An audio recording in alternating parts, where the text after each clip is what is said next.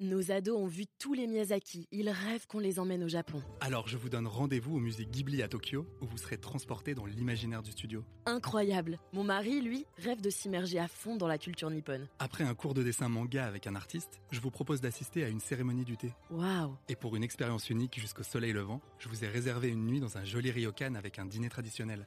Je nous y vois déjà. Avec Marco Vasco, ne rêvez plus, vivez votre voyage l'esprit libre. Au rendez-vous sur marcovasco.fr pour imaginer votre prochain voyage sur mesure. Les podcasts du Figaro.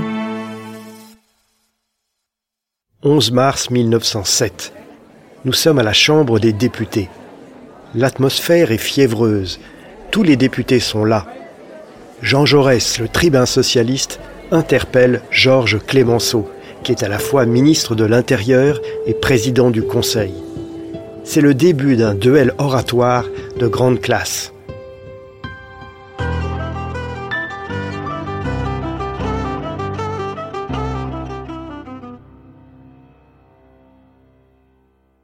Les jours précédents, le syndicat des électriciens de Paris s'était mis en grève. Il avait plongé la capitale dans l'obscurité. Les tramways et les usines s'étaient arrêtés. Les Parisiens avaient dû se ruer sur les bougies et les lampes à huile. Furieux, Clémenceau avait ordonné au 5e régiment du génie, cantonné à Versailles, de gagner Paris sur le champ.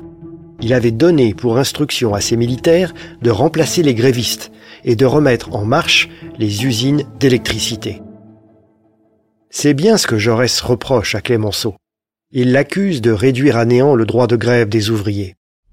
Dans l'Antiquité, lance Jaurès ironique, les ouvriers qui fabriquaient le pain, pour n'être pas exposés à des tentations de grève, étaient des esclaves, déclare-t-il. Plus grave encore, aux yeux du leader socialiste, le recours à l'armée pour remplacer les grévistes est un précédent dangereux. Et Jaurès s'interroge, moqueur, y a-t-il un article de votre constitution républicaine qui décrète le droit perpétuel et ininterrompu à la lumière électrique? Quand les citoyens seront exposés par l'effet d'une liberté à quelque ennui, est-il entendu que cette liberté devra être suspendue Clémenceau se lève et répond. De quel droit il a ordonné à l'armée de se substituer aux grévistes Il lance.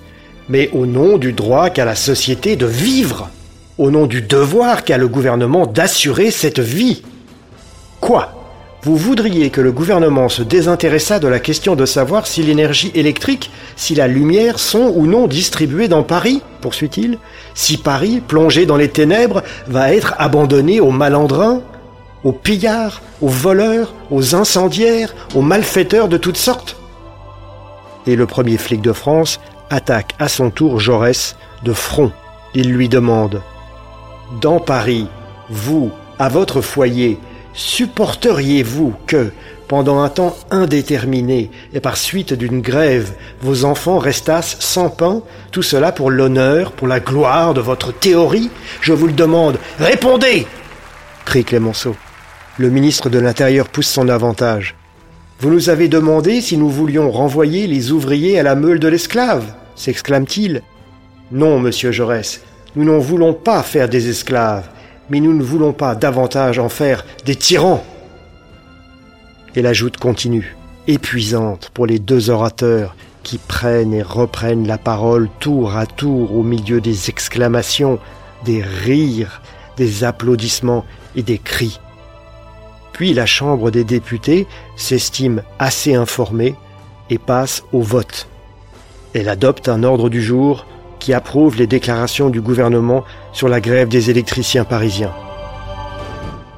378 députés votent pour, 68 seulement contre. Clémenceau a gagné. Il est conforté dans ses fonctions et sa politique. Si la Chambre des députés l'avait désapprouvé, il aurait dû démissionner. On ne plaisantait pas avec le contrôle du Parlement sous la Troisième République.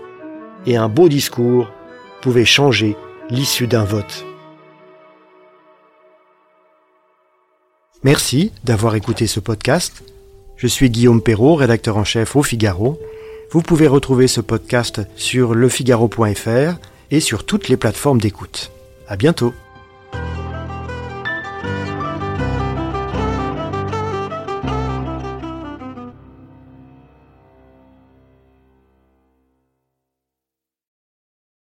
Nos ados ont vu tous les Miyazaki. Ils rêvent qu'on les emmène au Japon. Alors je vous donne rendez-vous au musée Ghibli à Tokyo, où vous serez transporté dans l'imaginaire du studio. Incroyable. Mon mari, lui, rêve de s'immerger à fond dans la culture nippone. Après un cours de dessin manga avec un artiste, je vous propose d'assister à une cérémonie du thé. Waouh. Et pour une expérience unique jusqu'au soleil levant, je vous ai réservé une nuit dans un joli ryokan avec un dîner traditionnel. Je nous y vois déjà. Avec Marco Vasco, ne rêvez plus, vivez votre voyage l'esprit libre. Au rendez-vous sur marcovasco.fr pour imaginer votre prochain voyage sur mesure.